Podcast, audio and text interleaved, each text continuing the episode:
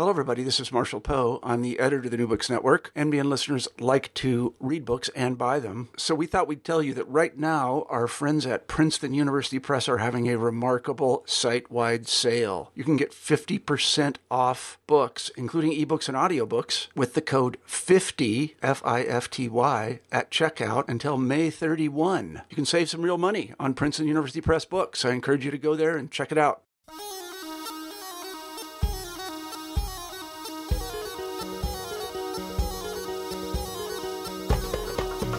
Hello, and welcome back to New Books in Middle East Studies. I'm James Dorsey, the host of this channel. Today we'll be talking to Zoltan Pal about his new book, Salafism in Lebanon Local and Transnational Movements. Zoltan, welcome to the show. Perhaps you can start off by telling us a little bit about yourself. Hello, um, I'm, um, I'm Zoltan Pal, and uh, currently I'm a researcher, research fellow at uh, the Middle East Institute uh, at the National University of uh, Singapore. And um, well, I'm, uh, I'm an expert on uh, transnational Islamic movements, uh, and my focus uh, has been especially on Salafism. Salafism in the in the Middle East, in Lebanon, Kuwait, and also I I have researched the movement's transnational ramifications in Southeast Asia and uh, Europe. And uh, I just recently uh, published um, a book uh, on uh, Salafism in Lebanon, which is a result of of a, about ten years process of research and writing. Perhaps you can talk a little bit about what your educational background is, but also I know that you have a almost unique way, of researching, certainly in Central Asia, which you do by bicycle, and maybe you want to talk a little bit about that. And also, you've and as you've done your research for your book, you've encountered difficulties, and perhaps you want to touch on that briefly. Well, my educational background is I'm, I'm by by profession I'm uh, I'm an anthropologist, but uh, um, my master degree, uh, up until master, I studied um, Arabic studies, Arabic language and literature uh, at the university, at Eötvös University in uh, Budapest. And uh, after uh, receiving my master degree, I continued my studies in the Netherlands, where I completed my PhD in social um, anthropology. And well, uh, I I consider myself as as I mean I would say that I'm I'm uh, I'm working I'm, I'm using uh, um, a multidisciplinary uh, method of research, which mainly is based on uh, on ethnographic uh, fieldwork, which means that I, uh, when actually I, I, have done this research uh, for, I've, I've, done the research for the book. I spent uh, years uh, on the field in Lebanon, but also several months in the Gulf, and and while I was staying in Europe, um, I extensively traveled to um, Germany and Sweden uh, to uh, uncover the uh, Lebanese Salafis uh, transnational linkages there, and I followed uh, uh, a few Lebanese Salafis from Lebanon to Europe and observed their career path during several years. Well, and it's good that you mentioned uh, mentioned the bicycle. Yes, uh, actually, my hobby is cycling, and uh, and I like touring uh, with my bike, meaning that I basically use it as a mean of uh, transportation uh, through uh, several countries that uh, that I visit, uh, and I actually while cycling through Malaysia, Indonesia, um, and other countries, I I observed that bicycle is also uh, cycling is also a way to uh, establish uh, contacts uh, with people, uh, connect easier. To uh, it, it, I observed that locals are, are welcoming cyclist. So for this reason, uh, it was much easier for me to uh, to interview people, to to have informal uh, uh, conversation with people in Malaysia, uh, Indonesia, but also in Cambodia. so so actually, since, well, my, my project on on basically my project of using bicycle as a, as a mean of research is still uh, in the stage of, uh, of experiment, but uh, whenever I, I, have time and uh, uh, can uh, get away with my bike for a few days, somewhere, especially to a Muslim country or a Muslim area, um, I'm, I'm trying to utilize it to uh, gain more data and uh, gain more experience uh, how to connect cycling to to ethnography you sparked a lot of uh, curiosity because you're this white guy on two wheels in in, in areas where they don't well, see that very often. Um, so usually what, what we researchers the, the, one of the main difficulties what we um, researchers face is that they uh, so people tend to mix us up with uh, um, security agents so it means that sometimes you know when when you when you arrive uh, let's say with uh, with a bus or a taxi or or a plane to a certain area where you want to conduct interviews uh, well initially people are suspicious about you. They think that uh, actually you you uh, came uh, you disguise yourself as a researcher and in fact you are uh, collecting data for CIA or Mossad or any kind of uh, Western uh, intelligence agency. Now, they can't imagine uh, a white guy with a bicycle to to work for a security agency. I mean, it's uh, this is somehow just just not not in their imagination. They can't imagine a CIA agent arriving, you know, with a bike, uh, sweaty, uh, you know, cheap T-shirt and uh, and and a cheap uh, uh, cheap short or or, or trouser. So uh, I think my image my image is, is different. So they, they think that I'm I'm just some kind of, of weird guy who's who also might be interesting. So so they they themselves actually usually look for talking to me and and seek contact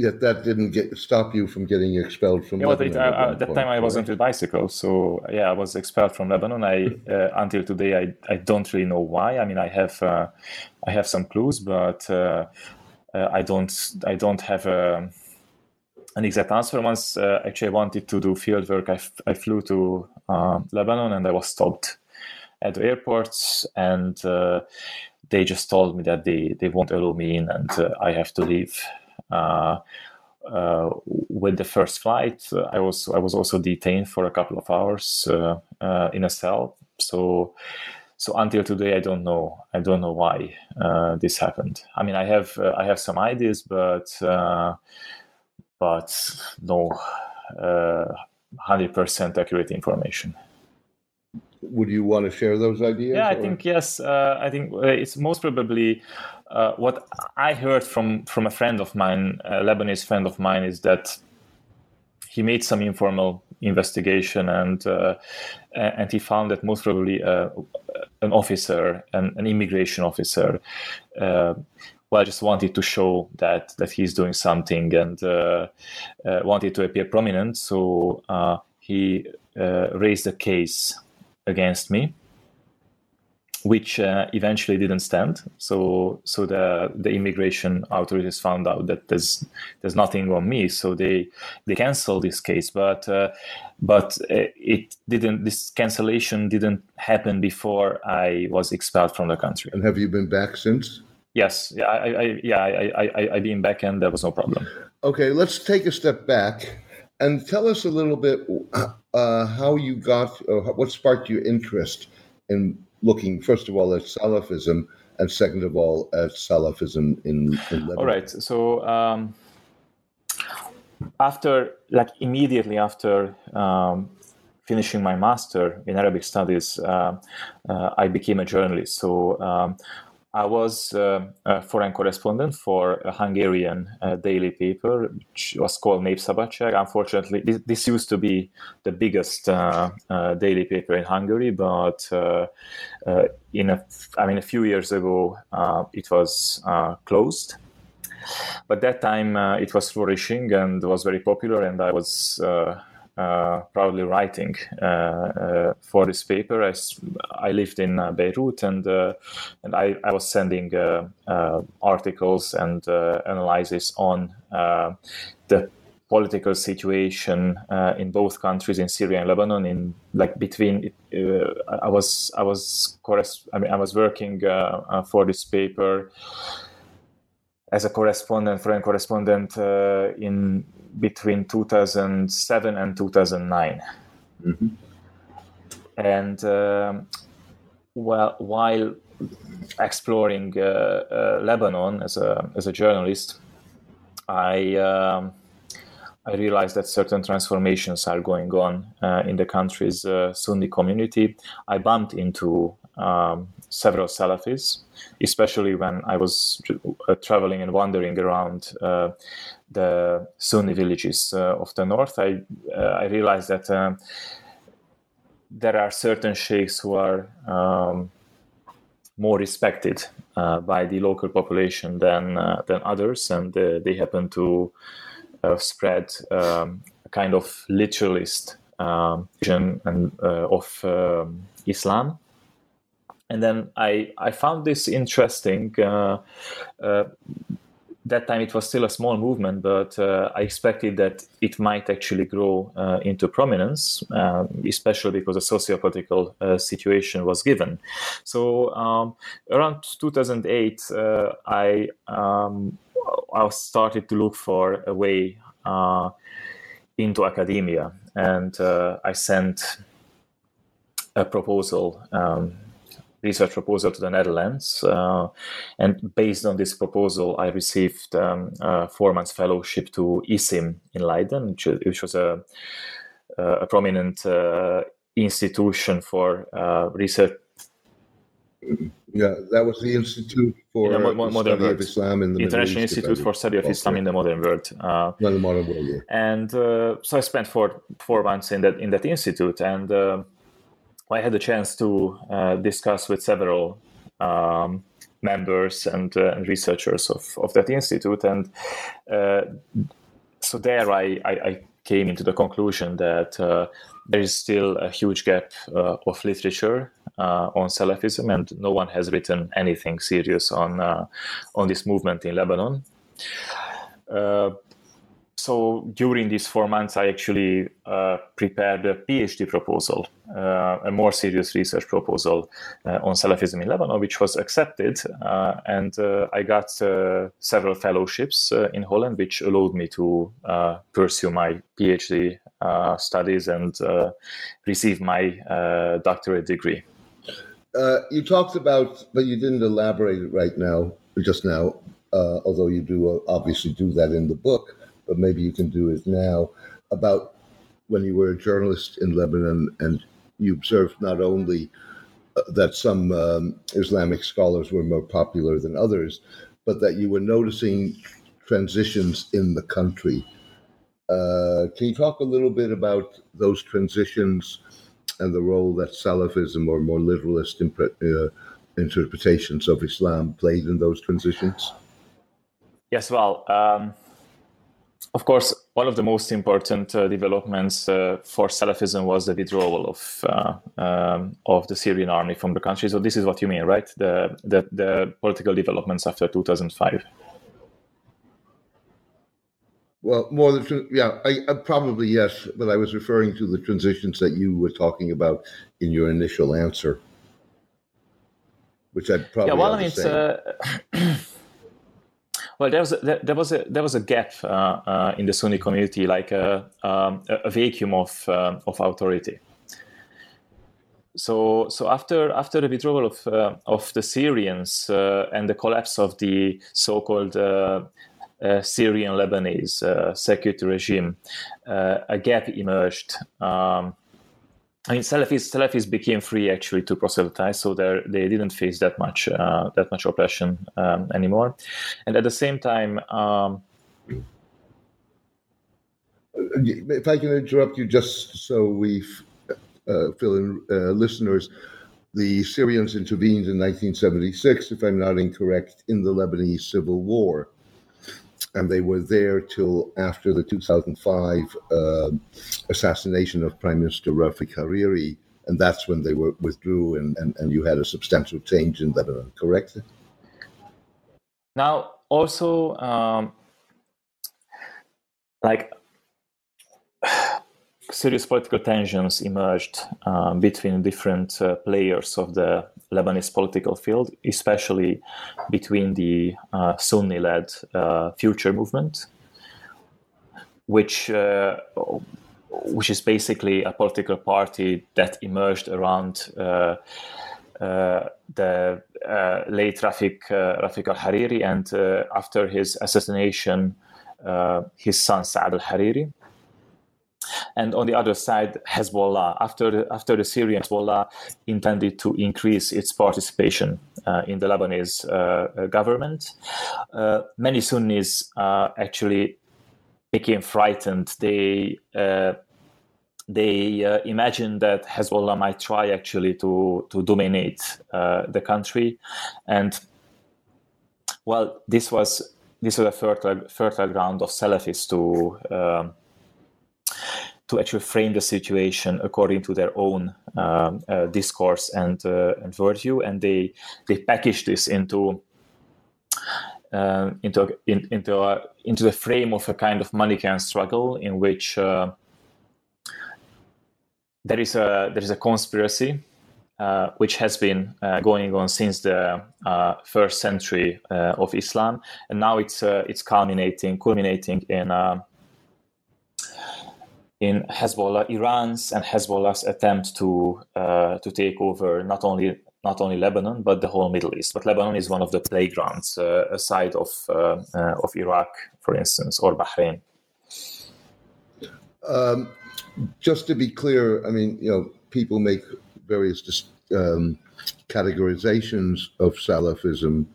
Uh, perhaps the most important one being between those that are called quietist, with other words, they're not they're non-political. They don't engage in political activity, and more activist um, uh, uh, interpretations and, and groups. And I assume that we're talking in Lebanon, the groups that you're talking about, those were more activist. Uh, well, both uh, both networks uh, or both streams can be found in Lebanon. Uh, the act- lately, the activists became definitely stronger, but uh, the quietists are, or what I call them purists, are uh, of course still present and are still um, significant. Uh, these these actually these streams are uh, or, or, networks also have different uh, uh, donors, different uh, supporters who are based in in the countries of the Gulf. Now, do you want me to elaborate basically what's the difference between them? No, not necessarily. If you want to, of course. Yeah, well, I mean, just uh, just uh, in brief, uh, of course, uh, as you mentioned, the the quietists, they or purists, they mainly focus uh, focus in religious practices. They they usually, um, if they engage in in, in politics, uh, they usually do this for securing their uh, their own autonomy. So, for instance, the the, the purists in Lebanon uh,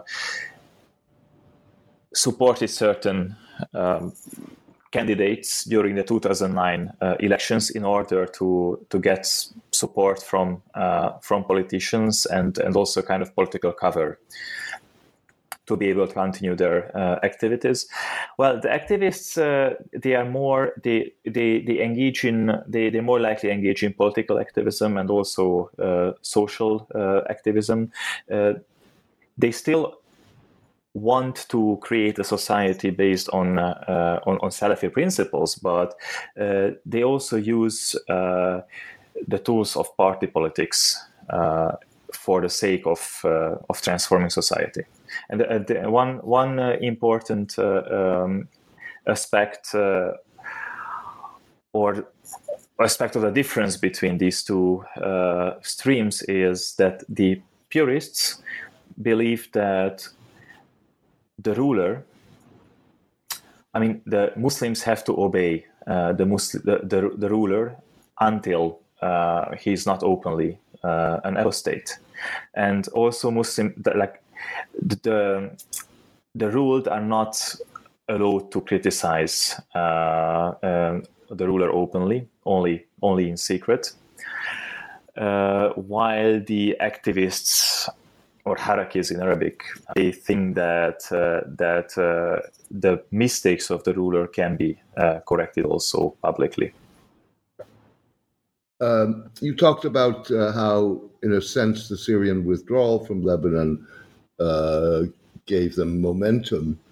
Can you talk a little bit about what the impact has been of the Syrian civil war on on, on Salafi activity in Lebanon? Yes, well, it had it had great impact as, um, of course, the Syrian civil war has influenced uh, tremendously the um, political life in Lebanon and. Uh, uh, different segments of the Lebanese society uh, took different sides uh, regarding the Syrian civil war. So, for example, uh, the the Shias, who are perhaps the, the largest sectarian group in, uh, the country, stood beside uh, uh, the regime of Bashar al-Assad, while the majority of the Sunnis supported the opposition, which is which was also overwhelmingly um, Sunni. Now, now the now Hezbollah also militarily participated uh, in this conflict, and also several Sunnis uh, themselves, uh, Lebanese Sunnis, fought uh, with the opposition against uh, the regime. The Salafis, uh, well, at least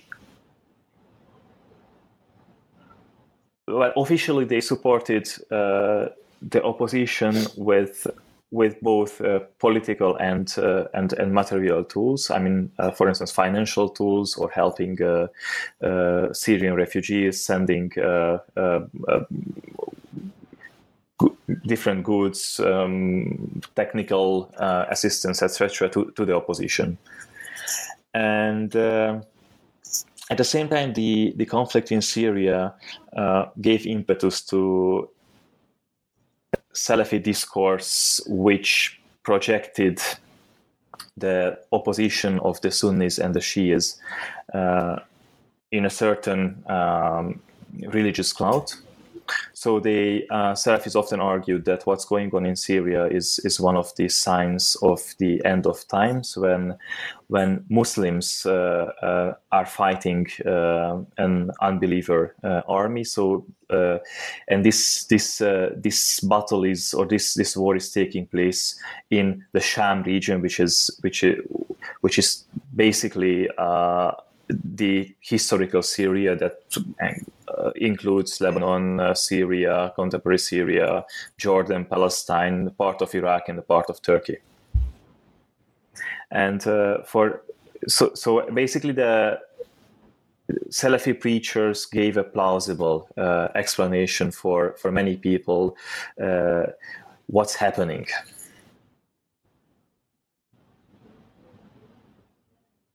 You um, earlier put this development partly in the context of a sectarian divide between Sunnis and Shias, which automatically takes you to uh, the rivalry between Saudi Arabia and Iran, in which uh, Lebanon has always been a battlefield. Can you uh, elaborate a little bit on that and the role of the Salafis in that?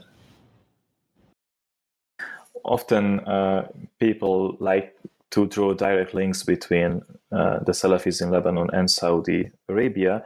Well, this is not, uh, it, it is a little bit more complex than that. Uh, indeed, Saudis used to be, or, or Saudis always uh, uh, have been one of the major, if you like, sponsors of of Sunnis uh, and supporters, transnational supporters of uh, of the Sunni uh, confessional group in Lebanon, but most of the Saudi finances don't go to the Salafis, but uh, for for example, the official uh, Sunni religious establishment Dar al Fatwa, which is definitely not Salafi, although you find Salafis uh, among them, but uh, the majority is more traditionalist and Sufi oriented, uh, or the uh, or or support goes to the Lebanese politicians, and maybe a fragment of support uh, to the Salafis. In fact, if you if you look at the Lebanese Salafi scene, as I actually explain in my book the major financial donors uh, are Qatari and Kuwaiti charities uh, of the Salafis. While it doesn't forbid uh, the Salafis to take side to, to, to take side in this uh, rivalry, as many of them look at Saudi Arabia as the larger Sunni force, uh, as the the best bet to uh, save, if you like, to save the uh, uh to Ahl Sunnah or the Sunni community uh, from uh, the Shia conspiracy.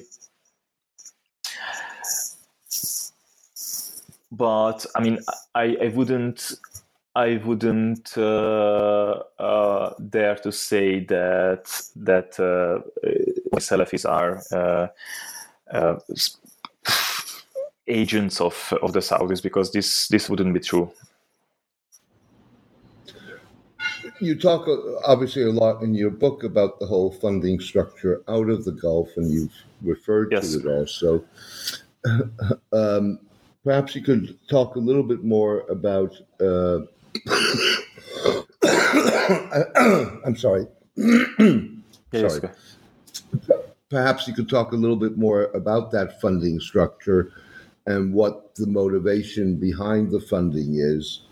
Um, and also, I mean, probably less so in the case of Qatar, but possibly in the case of Kuwait, where you know uh, funding uh, funding streams have in a sense changed as a result of uh, post 9-11 uh, crackdown on funding and, and the way and, and, and, and more control of funding in Saudi Arabia and to what extent Kuwaiti charities also are a funnel for uh, Saudi funds, or maybe not. Well, uh, actually, to uh, to start with the last point you um, you made, uh, well, I mean, it's very difficult to find uh, like exact or hard data on on how much uh, Saudi money is going to Kuwaiti charities or or other charities. Well, uh, there is since since well the cloud uh, the Saudi government clamped down on on its own charity sector so uh, definitely many like Saudi ordinary people uh, might actually channel uh, their religious taxes, for instance, or or just uh, uh donations uh, which which they want to make for the sake of Muslims abroad. Uh, they might channel this money through Kuwaiti charities. So it, it is quite it's it's quite common that Saudi citizens go to Kuwait as as tourists, and that might be possible that that they give donations uh, to certain charities. But again, it's becoming more and more difficult now um, in Kuwait because uh, previously it was possible to give your donations uh, uh, in the mosques. There, there used to be. Um, like a, uh, um, certain offices or or even just donation boxes uh, in the mosque where you could leave your uh, whatever whatever money you wanted to donate. Now you have officially in Kuwait you have to make this donation through uh, through your bank account. And well, about this funding structure, so it's uh, it's actually quite a complex uh, structure. One of the main elements of this uh, are uh, charities, and I I mention in my book uh, uh, I elaborate on uh, two charities, especially two charities. One one is the the Qatari Sheikh Eid charity organization or charity foundation. This is this charity is based in Qatar, and it it's it's a waqf, an Islamic religious endowment, which was established by the uh, fund of given by a fund given by uh, one of the members of the ruling Al Thani family. Uh, well, this charity is it's not like it's not an explicitly Salafi charity. They they give money to to many kind of uh, of Muslim, uh, Muslims to uh, to Muslims from uh, different ideological background. For instance, when I traveled in Indonesia, I I observed also that uh, they finance uh, modernist Muslims. But in Lebanon, the main recipients are are activist Salafis. the other main Salafi charity organization uh, that I mention in my book is um, Jama'iyat Ihya Turath al-Islami or uh, the Society for the Revival of Islamic uh, Heritage. This is a Kuwaiti charity. This is one of the largest uh, Salafi or Muslim charities uh, in the world. It's a prominent organization in Kuwait. It's not only um, a charity, also a political party that uh, has been representing itself, uh, or at least it, it represented itself in the Kuwaiti parliament for more than three decades. Now, actually, they don't have a single member because they they lost uh, the last elections, and uh, they are present in more than 50 countries uh, around the world, and including uh, Lebanon. They are the main founders of the Purist Salafis, and as I mentioned uh, before, that Purist Salafis, while they are not explicitly political. They focus mostly in um, in uh, correcting uh, religious practices and uh, and spreading correct belief, what they actually perceive as or or uh, as correct belief. Uh, they often represent themselves in uh, or they they often participate in the political game. simply in order to secure uh, their uh, autonomy, their proselytization. And uh, so, so charities are the main, uh, uh, main cha- one of the main channels of uh, of funds for Salafis. But at the same time, you have several private donors who who might actually even donate informally let's say uh, tourists travel to Lebanon and uh, leave some money um, at an orphanage, at a mosque, or just uh, uh give a few thousand dollars uh, to friends. Or, or let's say invest in something in some kind of business let's say in opening a restaurant which uh, which then is going to be controlled by by Lebanese Salafis would would you describe these charities as wholly private initiatives uh, that stay private, or would you uh, suggest that they also uh, serve a purpose for, for example, the Qatari or the Kuwaiti government in some form or other? Well, look, in the Gulf, uh, you cannot make a, a, clear distinction between civil society and the uh, or the non-institutional political sphere. I would say that, uh, for instance, in Kuwait, well Ihya Turath is officially private, but they often uh, received uh, support from uh, from the ruling family. I mean, uh, the Kuwaiti ruling family. So, that, so the the political system in Kuwait is um, is uh, is a is parliamentary. So it is officially a constitutional monarchy uh, which has a quite influential parliament. Uh, now, the ruling family uses this parliament to uh, check on the various political forces of the country, uh, and they usually intend to fragment uh, political forces, political parties uh, play each other, play uh, play play one uh, one against another. Uh, this is happening in the Sunni Islamic segment of this of this political field. For instance, in the 1980s, the government supported Salafis uh, support, uh, uh, help Salafis financially and politically to, to grow uh, in order to forbid the Muslim Brotherhood to monopolize this uh, Sunni Islamic segment of, of Kuwait's political field. and for instance, currently what's happening is that the government again is supporting Salafis uh, who are affiliated to Ihya Turath. Uh, uh, they have have uh, uh, provided high-ranking institu- institutional political positions to to Salafis, again in order to counter the Muslim Brotherhood. So in this case, yes, there is definitely a state influence. Uh, in these charities. Well, in Qatar, obviously the whole charity belongs to uh, the ruling family, so so you can't uh, uh private and uh, uh, and non-private distinction. And presumably, the funding structure, as you've just laid it out and detailed in, in in great detail in your book about Lebanon, is applicable not only to Lebanon but to multiple. Definitely, I mean, of course, there are always differences, but I have made similar observations um, during my fieldwork in uh, Indonesia and most recently in Cambodia.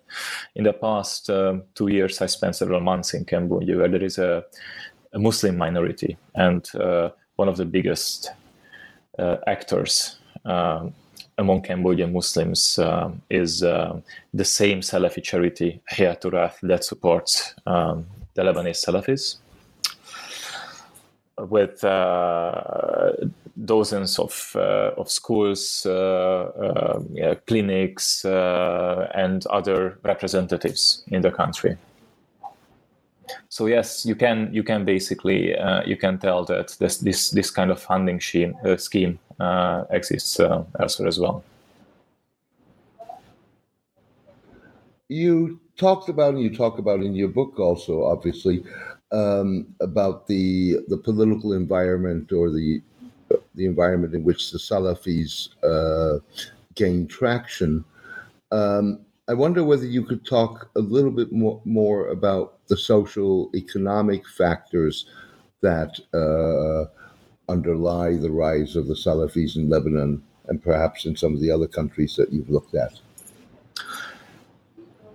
Well, it's, it's, it's a very complex uh, uh, issue. Well, I still think actually that uh, uh, that in Lebanon um, the the political situation is one of the one of the main reasons of the of the emergence of uh, of Salafism. But at the same time, um, sorry, as I elaborated uh, in one of one of my chapters, the kind of re- relative deprivation of of lower middle class young people is a is an important factor uh, of uh, uh, why Salafis gain traction gain traction in the, in the society. They are facing uh, one thing they are facing a kind of material um, instability uh, an uncertainty of future uh, in a society which is which is going more and more to a, a neoliberal way. So Salafis, salafism with its black and white, clear cut nature uh, provides provides something certain uh, in an uncertain world. That if you if you follow correct uh, correct Islam, you belong to the elite. You you belong to the best of humanity. Uh, it, at, at, the same time, Salafis provide community um, for uh, for these young people, moral support. I guess, in a way, if you look, you know, if you uh, abstract from the the the, the religious uh, aspect of Salafism.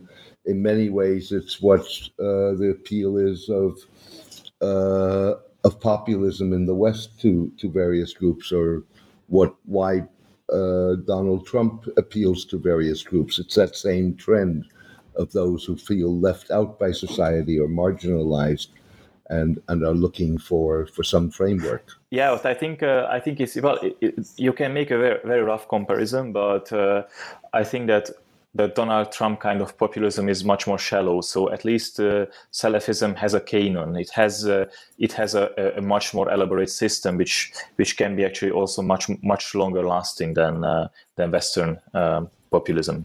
And and do you looked at the rise of Salafis in Lebanon, for example, and their their growing influence within the Sunni Muslim community as something that is uh, temporary, or is that something that we're going to see stay for a, a, ex, a significantly extended? It, it, it already it, it has been around for, for for for quite a while. So so it is it well i mean i don't think that it's gonna it's going to last forever especially in lebanon. I mean nothing lasts forever. So uh, so this is a country which uh, which is prone for for rapid changes especially due to its uh, unstable political and social uh, makeup. But uh, i think it's i think salafism in lebanon is surprisingly uh, long lasting and and perhaps because of the factors that I just uh, mentioned before. But uh, I can imagine that that perhaps another movement or ideological stream gets more more traction than Salafism. Um, people might might also be disappointed because uh, uh, well beyond like beyond uh, providing a certain kind of community and moral support, uh, I don't think that Salafis uh, are able to uh, deliver uh, much of their promises. For instance, uh, well, one thing is that many Lebanese indeed uh, expect that this kind of of apocalyptic war in Syria is happening and uh, and the end of time is close. But you know, if if let's say there's some kind of closure happens in Syria and this and and and and this kind of apocalypse won't happen, then you know this is something what the Salafis got wrong. Right, and obviously they're they're they're unable really to produce jobs on a on a major scale or economic progress, which are really some of the driving grievances. Yeah, but uh, of course, this is one, of the driving grievances. But again, Salafis they they don't promise, they don't tell that they are going to that if they, they are not, they don't aspire to govern the country. They they don't uh, they don't promise uh, what they what they tell tell to people. Well, if you if you become better Muslims, then your situation is going to be better because God is going to side with you.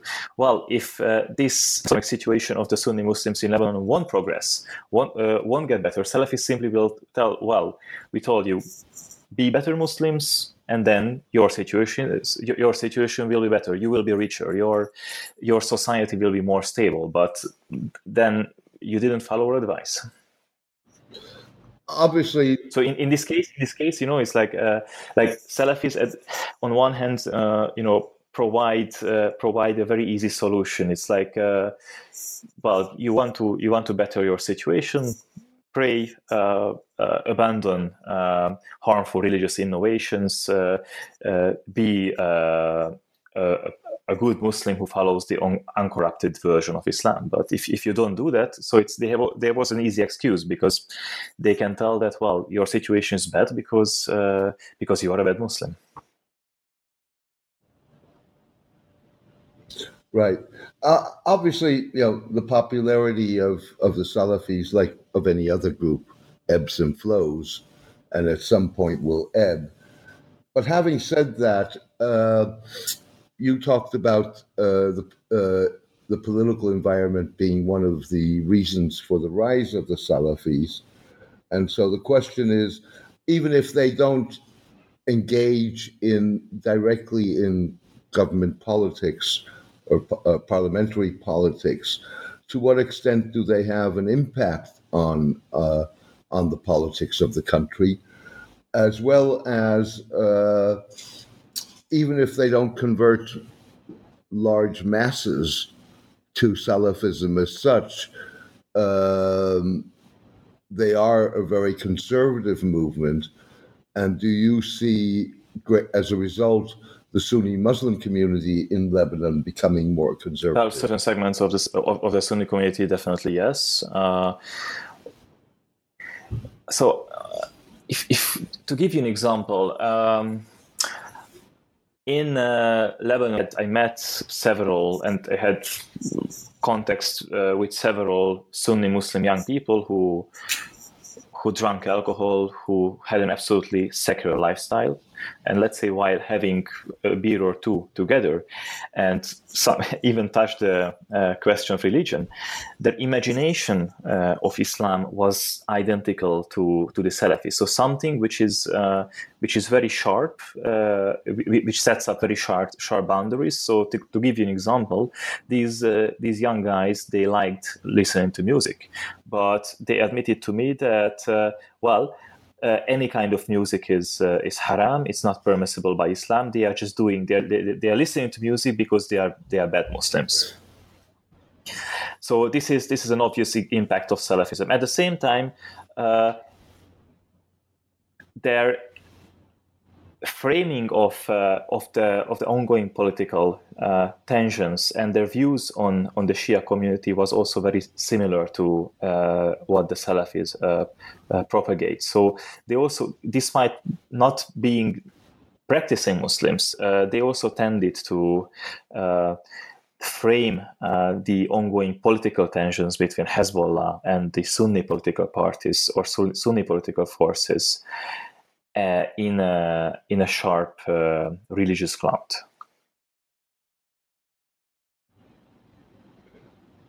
I mean, Lebanon's unique in many ways, of course, but one of the ways that it's unique is that it has Hezbollah, which is a uh, uh, a very strong popular movement, Shia Muslim movement within Lebanon, which from the longest period of time, certainly prior to Hezbollah's involvement in the Syrian war, was a popular movement also because it was a resistance movement against the Israelis.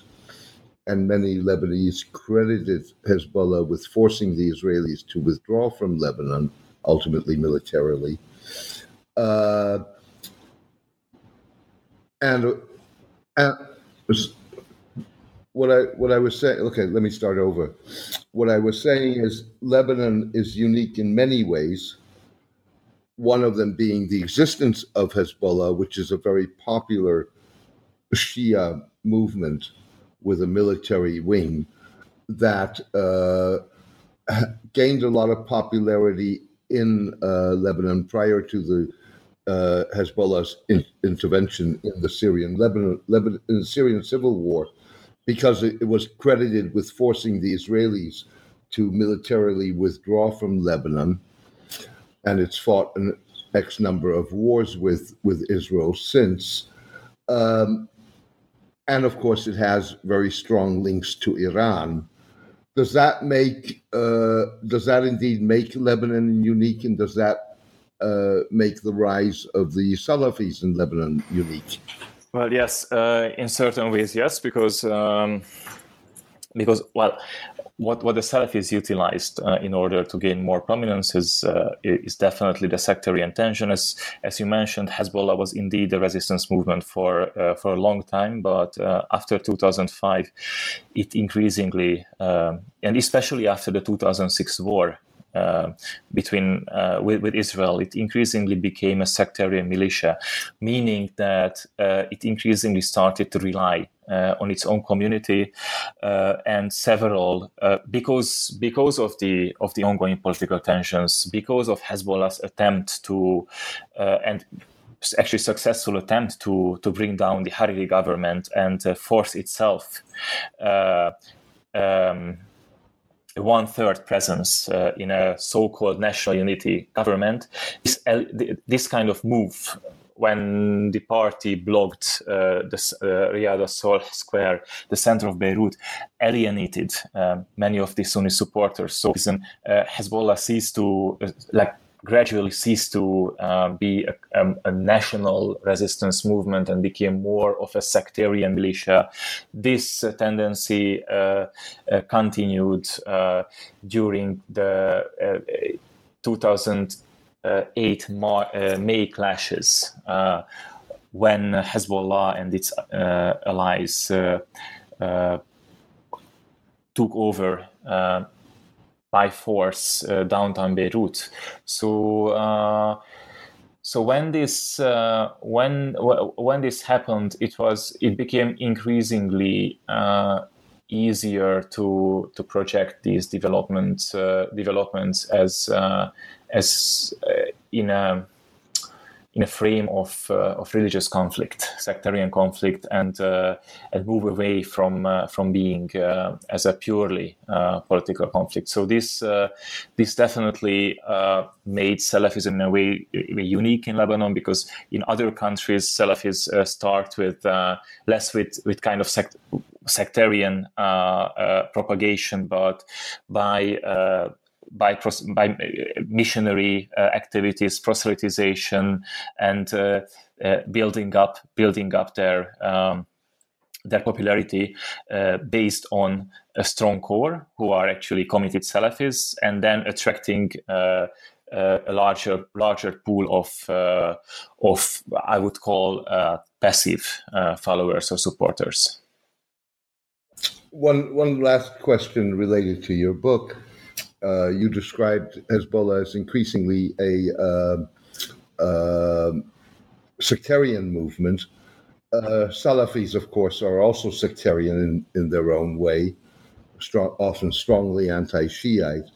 So, does that mean that we're seeing a spiral of sectarianism in Lebanon? Yes, it, uh, that has been going on for, for a long time, yes. Okay, well, listen, I think this has taken up a lot of your time, and, and thank you very much for this. But before I let you go, what I would like to do, Zoltan, is ask you where do you go from here? What's your next uh, project? Well, currently I'm uh, I'm working on uh, the Middle East. Uh, uh, so Middle Eastern charity networks uh, in Southeast Asia um, for a a while, I have been focusing on uh, uh, the presence of Kuwaiti uh, and activities of Kuwaiti charities in Cambodia. And well, my next project is well, I I already wrote a few manuscripts on this issue, and my next project is. Um, uh, trying uh, to put together a book manuscript uh, on this. Uh, at the same time, I'm also working uh, with uh, my former supervisor, Professor Martin van Bruinessen, on an edited volume on Salafism in Southeast Asia. Both sound like great projects, which we certainly will look forward to. I want to thank you for being on the show today. I really enjoyed it and learned a lot, and wish you all the best. Thank you very much.